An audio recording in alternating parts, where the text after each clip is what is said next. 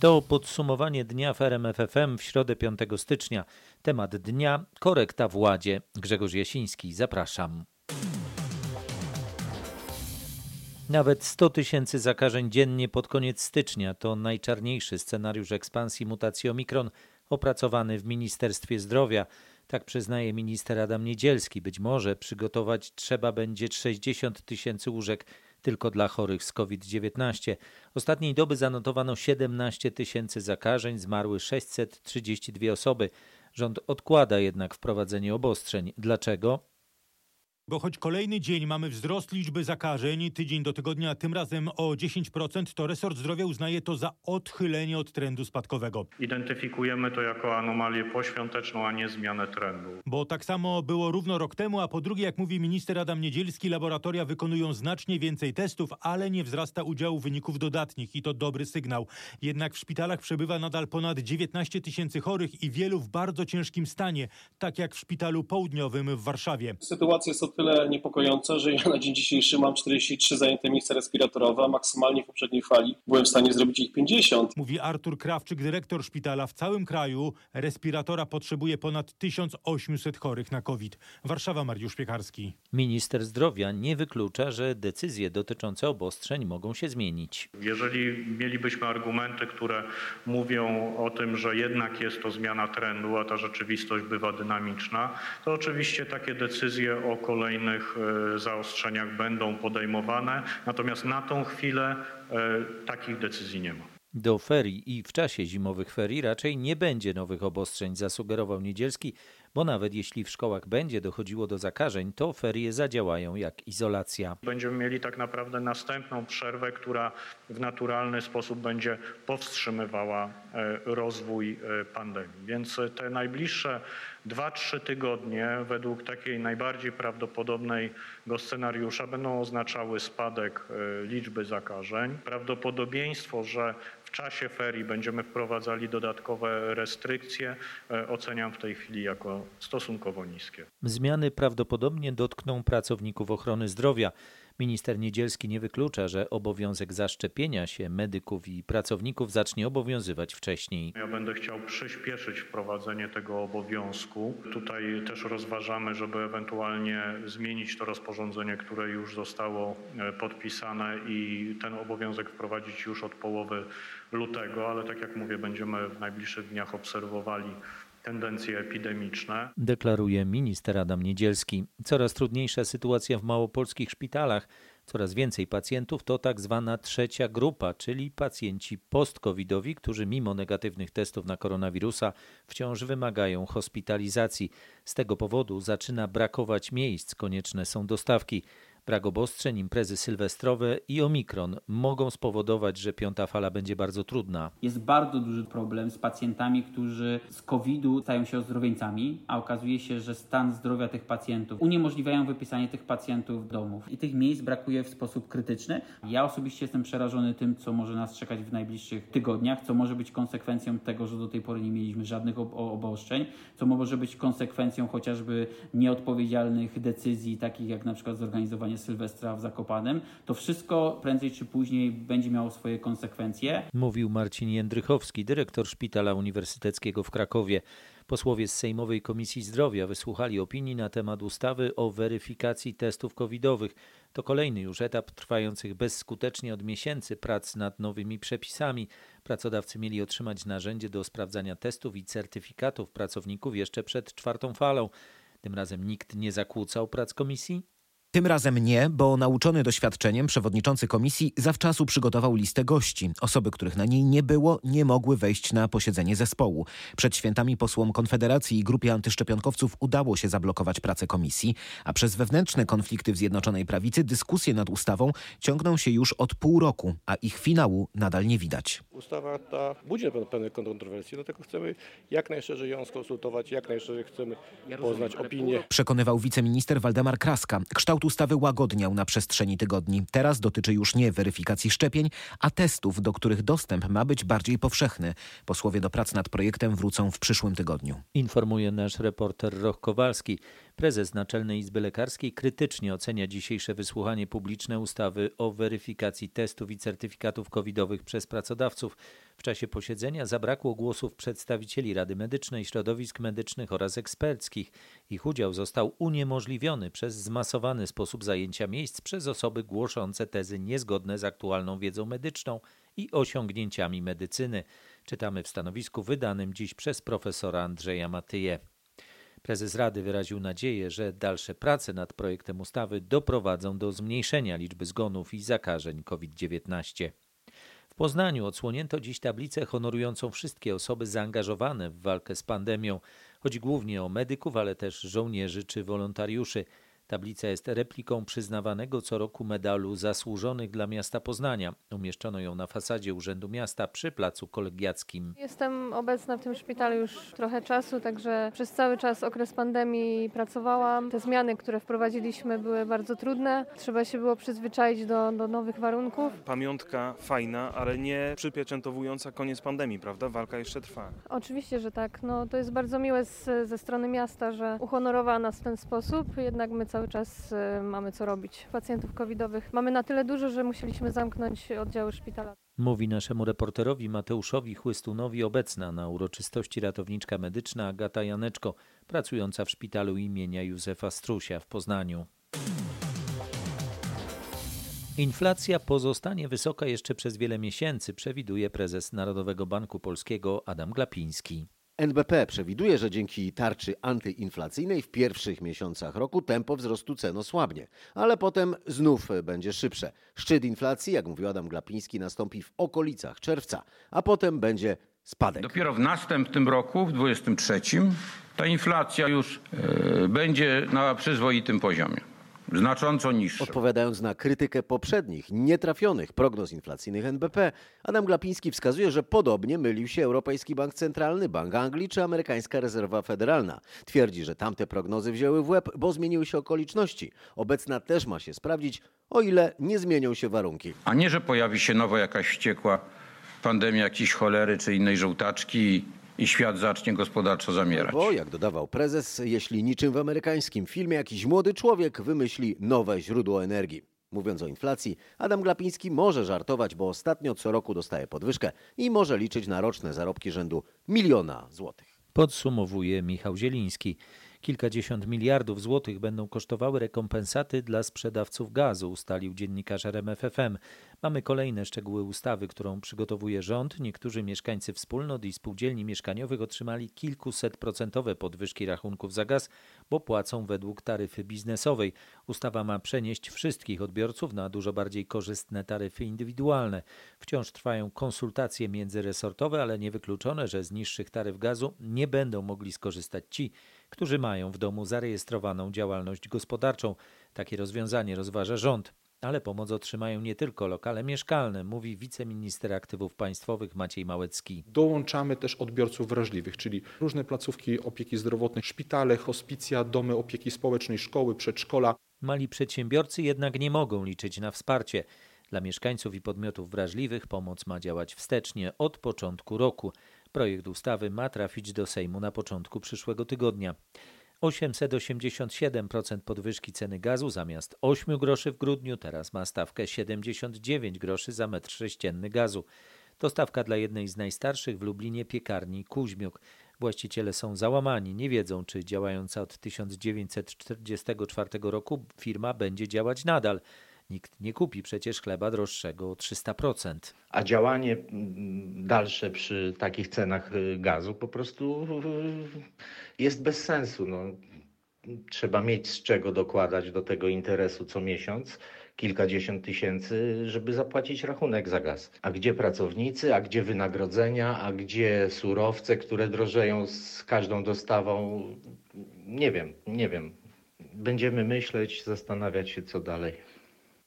Mówi mąż wnuczki założyciela piekarni Artur Goławski. Droższy chleb, cukier, nabiał czy warzywa u podstaw wyższych cen już wiadomo, drogie surowce, w tym gaz. Może być jednak jeszcze drożej. Jak mówi w rozmowie z naszym reporterem profesor Agnieszka Ziomek z Uniwersytetu Ekonomicznego w Poznaniu, Obawa o kolejny wzrost cen jest uzasadniona. Inflacja rozpędzona daleko powyżej rogu 2,5%, ona nie będzie stygła tak wolno. Wszelkie zabiegi, które są obliczone na zmiany centralnych mierników inflacji, one mogą prawdopodobnie w okresie następnych dwóch lat ograniczyć ją o 0,8 punkta procentowego. Nie jestem pewna, czy zauważymy to w naszych portfelach, a poza tym istnieje jeszcze inna determinanta wzrostu cen. To jest chęć zysku sprzedawców. My jako konsumenci musimy próbować wybierać między mniej czerwonym a bardziej czerwonym, tak żeby unikać właśnie wpadek związanych z wysokimi żądaniami opłat. Usłyszał nasz reporter Mateusz Chłystun. Stan gospodarki sprzed pandemii odbudowaliśmy, dlatego że przemysł sobie świetnie poradził. Natomiast przykładowy restaurator nadal żyje w ciężkiej recesji. Zwrócił uwagę w popołudniowej rozmowie w RMFFM ekonomista profesor Witold Orłowski. To, co kładzie się naprawdę dużym cieniem na przyszłości Polski i na tym, czy dalej będzie kontynuować się ta, ta odbudowa, no to jest jednak to, że sobie w tej chwili fatalnie radzimy z COVID-em. Więc to jest oczywiście pytanie, czy nie trzeba będzie nowych lockdownów. No już jakieś tam ograniczenia sklepów prawdopodobnie będą. Całą rozmowę Tomasza Terlikowskiego z profesorem Witoldem Orłowskim polecamy na rmf24.pl.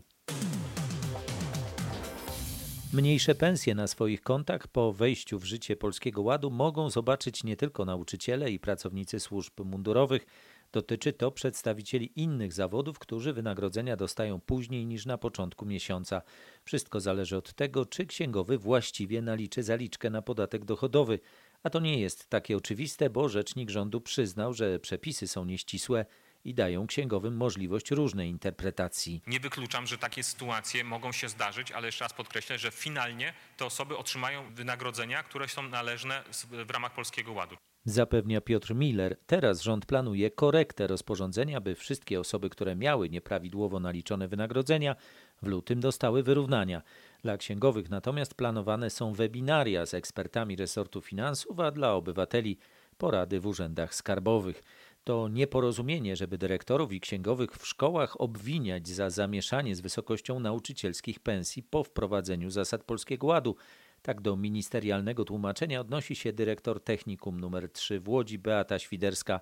Jaka tu jest nasza odpowiedzialność? Pyta retorycznie szefowa szkoły. Absolutnie nie czujemy się odpowiedzialni, wręcz mamy żal, że nie zostaliśmy jakoś przygotowani też do tego, żebyśmy mogli nauczycieli, którzy byli jeszcze w szkole, mogli poinformować spokojnie. Ja oczywiście, tak jak mogłam, rozmawiałam z nauczycielami, przekazałam im tą informację, ale obarczając nas dyrektorów, że źle naliczyliśmy składki, to, no, to jest trochę przesada i nieładnie. Polski Ład dopiero zaczął obowiązywać, a już przysparza poważnych kłopotów księgowym, którzy nie wiedzą w jaki sposób powinni rozliczać wynagrodzenia. Wynika to m.in. ze zwiększenia kwoty wolnej od podatku. Te problemy mogą wynikać również z tego, że podatnicy nie złożyli PIT-2, bo na przykład wcześniej wycofali lub dopiero zostali zatrudnieni, a wycofanie mogło nastąpić w ubiegłych latach z tytułu tego, że kwota wolna po przekroczeniu pewnego dochodu przestała pracowników obowiązywać. W związku z powyższym w rozliczeniu rocznym podatnicy musieli zwracać. Pamiętajmy, że jeżeli podatnik nie korzystał z kwoty wolnej, która no, w zeszłym roku wynosiła 3089 zł, w związku z powyższym relatywnie tutaj podatek nie był tak duży i też podatnicy woleli rozliczyć to w zeznaniu rocznym. Pracownicy przed pierwszą wypłatą mogą złożyć wniosek o niestosowanie ulgi dla klasy średniej. To bezpieczne rozwiązanie, o ile pracownik zarabia na przykład około 8 tysięcy złotych brutto miesięcznie i jest przekonany, że ta kwota się nie zmieni, na przykład z powodu choroby albo utraty pracy. W takim wypadku może się okazać, że pracownik nie był uprawniony do stosowania ulgi. Ulga dla klasy średniej niesie wiele pułapek. W związku z powyższym ja raczej rekomenduję, żeby z ulgi dla klasy średniej w skali roku nie korzystać i ulgę dla klasy średniej można złożyć rezygnację przed pierwszą wypłatą. Jeżeli ktoś tego nie zrobił, no to zakład pracy już będzie musiał w tym roku bieżącym stosować ulgę dla klasy średniej. W mojej ocenie ulga dla klasy średniej powinna być fakultatywna, to jest pracownik powinien składać do pracodawcy to, żeby pracodawca rozliczał mu ulgę dla klasy średniej, natomiast stosowanie kwoty wolnej, która już teraz jest dla każdego, to powinno być stosowane z automatu, ewentualnie pracownik powinien składać oświadczenie, gdy ma na przykład dwa stosunki pracy, to żeby z jednego nie rozliczać. Mówi w rozmowie z RMFFM doradca podatkowy Piotr Juszczyk. Masówki w kopalniach i referendum strajkowe odbędą się w przyszłym tygodniu w kopalniach Polskiej Grupy Górniczej. W kolejnym tygodniu może dojść do bezterminowej blokady wysyłki węgla z kopalni do elektrowni. Jak wiecie z faktów, związkowcy uzgodnili plan dalszych działań w ramach sporu dotyczącego m.in. rekompensat dla górników za pracę w weekendy. PGG nie ma na to pieniędzy. Bogusław Hutek, szef Górniczej Solidarności, uważa, że rozwiązaniem byłoby podniesienie cen węgla, które są zamrożone. Nam podniesiono prąd, podniesiono materiały, a my nie możemy podnieść ceny węgla, żeby na to zarobić. No to jak mamy na to zarobić? Pozwólcie nam sprzedać węgiel po 400 zł, jak jest w tym i zarobimy parę miliardów jako PGG, tak? I wtedy może o, zarobimy na siebie, zarobimy na tą rekompensatę, na wszystko. Tylko nie ma woli. Nawet decyzjami różnymi my sprzedajemy dzisiaj o 7% taniej w tym roku węgiel do energetyki niż sprzedawaliśmy w tamtym roku. No. Na poniedziałek zaplanowano rozmowy związkowców z zarządem PGG i mediatorem. Jest zażalenie prokurator Ewy Wrzosek na odmowę wszczęcia śledztwa w sprawie włamania na jej telefon z pomocą systemu szpiegującego Pegasus. Poszkodowana nie pozostawia suchej nitki na uzasadnieniu decyzji śledczych. Ewa Wrzosek mówiła mi, że argumenty z uzasadnienia wskazują na całkowitą niechęć prowadzenia jakiegokolwiek postępowania w sprawie inwigilacji. To według mnie główna myśl argumentacji prokuratora, który odmówił śledztwa, dodała. Trudno jakby oprzeć się wrażeniu takiemu, że nadrzędnym celem prokuratora była decyzja o niewszczynaniu jakiegokolwiek dochodzenia w tej sprawie, a argumentacja przywołana na tę okoliczność jest tak naprawdę od sasa do lasa i jest to całe spektrum argumentów. Często ze sobą sprzecznych mówi. Jeden z nich na przykład to twierdzenie, że w ogóle nie doszło do przestępstwa. Gdzie indziej natomiast prokurator stwierdza, że mógł to być przypadkowy atak hakera. W zażaleniu Ewa Wrzosek chce między innymi, by biegłymi w śledztwie byli pracownicy Citizen Lab, którzy poinformowali ją o włamaniu na telefon. Informuje Krzysztof Zasada, który dowiedział się także, że prokuratura znalazła metodę na ponowne osadzenie w areszcie i osądzenie prokuratora z Warszawy, oskarżonego o przyjęcie miliona złotych łapówki w śledztwie w sprawie głośnego zabójstwa na Pradze Północ. W ubiegłym roku sąd wypuścił oskarżonego z aresztu i umorzył sprawę. Jako powód podał wadliwe uchylenie mu immunitetu przez kwestionowaną przez unijny Trybunał Izbę Dyscyplinarną Sądu Najwyższego. Jak śledczy chcą uratować tę sprawę? Udało im się ustalić, że Andrzej Z. mógł się dopuścić kolejnego przestępstwa korupcyjnego. Za 2,5 tysiąca miał obiecywać umorzenie śledztwa w sprawie mężczyzny podejrzanego o kradzież luksusowego samochodu. Otrzymać też miał do kilkutygodniowego używania wysokiej klasy suwa. Teraz w tej sprawie Wydział Spraw Wewnętrznych zwrócił się do Sądu Najwyższego o uchylenie prokuratorowi immunitetu. Potem mężczyzna ma usłyszeć kolejne zarzuty. Trzeba jednak pamiętać, że nie ma dziś w Polsce innej drogi pozbawiania immunitetu niż przez kwestionowaną Izbę Dyscyplinarną, co może oznaczać kolejne problemy w osądzeniu tej bulwersującej sprawy. Informuje Krzysztof Zasada. Prokuratura Okręgowa w Krakowie skierowała do sądu akt oskarżenia przeciwko Piotrowi M. To były poseł, wykładowca i rektor uczelni niepublicznej. Co zawarto w akcie oskarżenia? Piotrem został oskarżony łącznie o popełnienie sześciu przestępstw. Dotyczą one wyrządzenia szkód w obrocie gospodarczym niepublicznych uczelni wyższych oraz działania na szkodę pracowników uczelni i ich wierzycieli na łączną kwotę ponad 2 milionów 600 tysięcy złotych. Nie przyznał się on do stawianych mu zarzutów. Aresztowany został w lipcu 2020 roku, po czym od marca ubiegłego roku zarządzono mu dozór policyjny i zakaz opuszczania kraju za poręczeniem majątkowym w wysokości 300 tysięcy złotych. Za te przestępstwa grozi mu do 10 lat pozbawienia wolności informuje Marek Wiosło. Polskie Ministerstwo Spraw Zagranicznych wezwało białoruskiego chargé d'affaires po tym, jak Białoruś wydaliła polską konsul w Brześciu. Jak uzasadniają te decyzje urzędnicy Łukaszenki? Twierdzą, że chciała pomóc w uniknięciu odpowiedzialności Polakowi podejrzanemu na Białorusi o spowodowanie wypadku drogowego, w którym zginęły dwie osoby. Chodzić ma o starania w ułatwieniu temu mężczyźnie opuszczenia Białorusi. Z moich nieoficjalnych ustaleń wynika, że kupiła mu bilet kolejowy na powrót, wcześniej konsultując to z Białorusinami. Polak został jednak zatrzymany przez białoruskich funkcjonariuszy na granicy. Polskie MZ czeka teraz e, na wyjaśnienie tej sprawy. W najbliższym czasie należy się pewnie spodziewać wydalenia z Polski jednego z białoruskich dyplomatów pracujących w konsulacie na wschodzie kraju przewiduje nasz reporter Krzysztof Zasada. Maksymalnie zdecydowaną odpowiedź wobec, tu cytat, przestępców zapowiada prezydent Kazachstanu. W telewizyjnym orędziu Kasym Żomart Tokajew odniósł się w ten sposób do toczących się w kraju protestów. To demonstracje przeciwko mocnej podwyżce cen, przede wszystkim gazu. Protestujący chcą jednak nie tylko obniżek. Żądają, by Nursultan Nazarbajew, były prezydent rządzący przez trzy dekady, całkowicie odszedł z polityki. Według ludzi na ulicach to on cały czas kieruje krajem z drugiego szeregu. Prezydent Tokajew usunął Nazarbajewa z funkcji szefa Rady Bezpieczeństwa, ale to sytuacji nie uspokoiło. Protesty trwają w wielu miastach. Setki osób są rannych i zatrzymywanych. W Taudykoranie obalono pomnik Nazarbajewa. W Aumatach płonie budynek ratusza.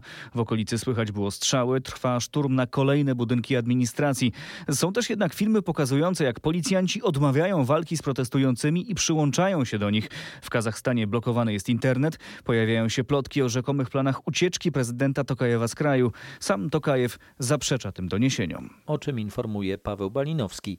Ponad 200 tysięcy przypadków zakażeń dziennie i żadnych nowych obostrzeń. Rząd Wielkiej Brytanii, jak twierdzi premier Boris Johnson, idzie na przeczekanie najnowszej fali koronawirusa. Wszystko zależy od punktu widzenia. Rosnąca fala zakażeń nie przekłada się proporcjonalnie na liczbę przyjęć do szpitali, ale służbie zdrowia zagraża inne niebezpieczeństwo, mianowicie poziom absencji wśród pracowników, którzy zakazili się koronawirusem. W 17 szpitalach ogłoszono stan alarmowy, gdzie nawet 15% personelu jest na chorobowym. W nich zaczęto odwoływać niezagrażające życiu zabiegi. Obecne obostrzenia obowiązują do 26 stycznia. Rząd ma nadzieję, że do tego czasu szczyt fali zakażeń minie i sytuacja stanie się bardziej klarowna. Wielka Brytania łagodzi obostrzenia dla przybywających na wyspy. Jak poinformował w Izbie Gmin premier Boris Johnson, wejdą one w życie o czwartej rano w najbliższy piątek. Znika obowiązek przedstawienia negatywnego wyniku testu przed wejściem na pokład samolotu, ale wciąż należy wypełnić formularz lokacyjny. Przybywający na wyspy nie będą także musieli poddać się natychmiastowo kwarantannie do otrzymania negatywnego wyniku testu PCR, ale sam wymóg testu pozostaje i powinien on być wykonany nie później niż w drugim dniu po przylocie. Zmiany, jak poinformował w Izbie Gmin premier Boris Johnson, podyktowane są większą wiedzą na temat obecnego zagrożenia mutacją Omikron i na tej podstawie postanowiono złagodzić dotychczasowe obostrzenia. Informuje z Londynu nasz korespondent Bogdan Frymorgan. Czeski rząd postanowił skrócić obowiązkową kwarantannę i izolację z 14 do 5 dni. Nasi południowi sąsiedzi obawiają się, że w związku z dużą zaraźliwością omikronu wkrótce może zabraknąć pracowników w kluczowych dziedzinach gospodarki. Premier Czech Peter Fiala poinformował, że skrócona kwarantanna zacznie obowiązywać za tydzień. Po kontakcie z osobą zakażoną każdy, niezależnie od tego, czy był wcześniej zaszczepiony, czy też przechorował COVID-19, będzie musiał poddać się samoizolacji. Jednocześnie od poniedziałku uczniowie i nauczyciele w szkołach muszą dwa razy w tygodniu przechodzić testy na koronawirusa. Jeśli nie chcą tego robić, muszą przez cały czas przebywać na terenie szkoły w maskach FFP2. Podobne testy od przyszłego tygodnia mają obowiązywać także w zakładach pracy. Sytuację za naszą południową granicą opisywał nasz reporter Maciej Pałachicki. Polska załoga po raz kolejny na etapowym podium rajdu Dakar. Polacy odnieśli sukces w klasyfikacji SSV. Na trzecim miejscu dojechała dziś załoga Cobant Energylandia Rally Teamu, Michał Goczał i Szymon Gospodarczyk. Panowie pokonali najdłuższy w tym roku i chyba jeden z najtrudniejszych odcinków tegorocznego Dakaru. Dużo się działo, bo, bo wyprzedzaliśmy w kurzu, nie było to łatwe. Teraz na sam koniec były rzeki, w których było bardzo dużo wody. Samochód jest mega brudny, to był duży problem, bo leciało błoto na szybkę, na kask i leciało też błoto na tablet mój, więc miałem problem, bo nie mogłem nawigować, bo nie widziałem. Mówił pilot załogi Szymon Gospodarczyk. Czwarte miejsce w klasie lekkich pojazdów zajęła druga załoga Energylandii Marek Goczał i Łukasz Łaskawiec. To dobry wynik, biorąc pod uwagę dzisiejszą kąpiel ich auta w rzece przecinającej trasę. Trudne warunki potwierdza również Kuba Przygoński, który wraz z Timo Gotrzalkiem zanotował dziś siódmy czas. Jak było? Miks wszystkiego tak naprawdę. Wydmy, długie, proste kamienie, przejazdy przez rzeki, dużo błota, trudna bardzo nawigacja. Tak naprawdę Timo dzisiaj mówił do mnie przez całe 450 km non-stop komendy, w którą stronę mam jechać, więc głowy nam wybuchają. Mówił Przygoński, który stracił do zwycięzcy prawie 4 minuty. Wygrał Nasel Alatia. W rywalizacji motocyklistów Konrad Dąbrowski uzyskał 30 czas, a Maciej Giemza 39. Jadący kładem Kamil Wiśniewski był ósmy. Jutro piąty etap. Na trasie kamienie i sporo wydm do pokonania niespełna 350 km. Dwa słowa, szczepienie i granica, zostały wybrane słowami roku 2021 w Polsce. Tak zdecydowała kapituła językoznawców Uniwersytetu Warszawskiego. O wynikach opowie nasz dziennikarz Michał Dobrołowicz. Słowo szczepienie, jak uzasadniali językoznawcy, było używane przez cały ubiegły rok. Najpierw w związku z nadzieją, jaką dawał początek akcji szczepień, a pod koniec roku, gdy dyskutowano, jak zachęcić do szczepień nieprzekonanych. Na naszej antenie to słowo pojawiało się setki razy, a oto krótki przykład. Szczepienia to jest jedno z największych odkryć medycyny w historii. Mamy nadzieję, że się zaszczepimy. To zwiększy i wyszczepialność wśród dzieci i te dzieci po szczepieniu y, są zabezpieczone. Słowo granica, które również zajęło pierwsze miejsce, pojawiało się przede wszystkim w informacjach o kryzysie na wschodniej granicy, ale też w odniesieniu do pandemii, gdy sprawdzaliśmy, jaka jest sytuacja właśnie za granicą. Równolegle poznaliśmy wyniki głosowania internautów na słowo roku. I tu zdecydowanie też wygrało słowo szczepienie, na drugim miejscu jest słowo cnoty, a trzecie miejsce, podobnie jak w głosowaniu językoznawców, zajęło słowo zdalny w nawiązaniu do pracy i nauki na odległość. Inteligenci pojutrze i w sobotę otworzą noworoczny repertuar sceny spektaklowe w Małej Warszawie. W obsadzie m.in. Agata Kulesza i Izabela Kuna. Historia wzruszająca, wstrząsająca, o tym, co nas bawi, o tym, co nas dzieli, o tym, jacy jesteśmy i jacy nie chcielibyśmy być. To sztuka Marka Modzelewskiego w reżyserii Wojciecha Malajkata. Jutro Trzech Króli, święto objawienia pańskiego, obchodzone praktycznie już od II wieku. Najstarsze ze świąt i bardzo ważne. Chrystus jako Mesjasz objawia się całemu światu, że przychodzi nie tylko do narodu wybranego, tak jak to na pierwotnie myśleli Żydzi, ale przychodzi do wszystkich ludzi na całym świecie, ludzi dobrej woli, jako ten, który jest Panem i Stwórcą tego świata. Stąd właśnie pokłon Trzech Króli, czyli pokłon tego świata pogańskiego, który przychodzi z zewnątrz, aby złożyć dary, złoto, kadzidło i mirrę, jest właśnie tym symbolem mówiącym o tym, że Chrystus jest, e, Jego miłość i Jego propozycja dla ludzi jest uniwersalna. Nie jest tylko zamknięta w narodzie wybranym, narodzie izraelskim, ale że jest uniwersalna i to jest dla nas najważniejszy wymiar tego święta Trzech Króli, czyli e, objawienia pańskiego. Wyjaśnia ksiądz Mirosław Ładniak, proboszcz parafii świętego Andrzeja Boboli w Lublinie. To dla nas zaszczyt i powód lekkiego stresu, tak mówią nam aktorzy, którzy jutro wcielą się w rolę świętej rodziny w czasie Orszaku Trzech Króli w Warszawie. Będzie to jeden z prawie 700 barwnych korowodów, które przejdą przez polskie miasta i miasteczka. Dzisiaj wieczorem mamy próby. Oprócz tego, że jesteśmy świętą rodziną, to będziemy też śpiewać jedną kolendę na scenie, więc trochę się tym stresujemy. To jest nasz syn Stefan, ma rok i będzie Jezusem w tym roku. Dlaczego Państwo zgłosili się? Dlaczego Państwo chcieli?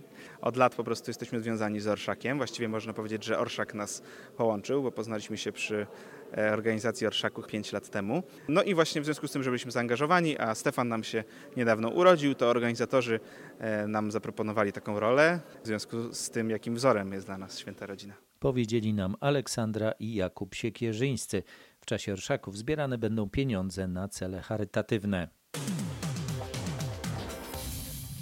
Tatrach ze snu zimowego obudziła się niedźwiedzica z potomstwem. Wczoraj jedna z osób nakręciła filmik z niedźwiedzicą, z trójką młodych, która pod Wołowcem schodziła na stronę wyżniej Chochołowskiej. No nie wiemy, czy obudziły je hałasy, czy też obudził je deszcz, bo jak naleje się woda do gawry, na pewno nie jest to komfortowa sytuacja i mogła również z tego powodu opuścić tą gawrę.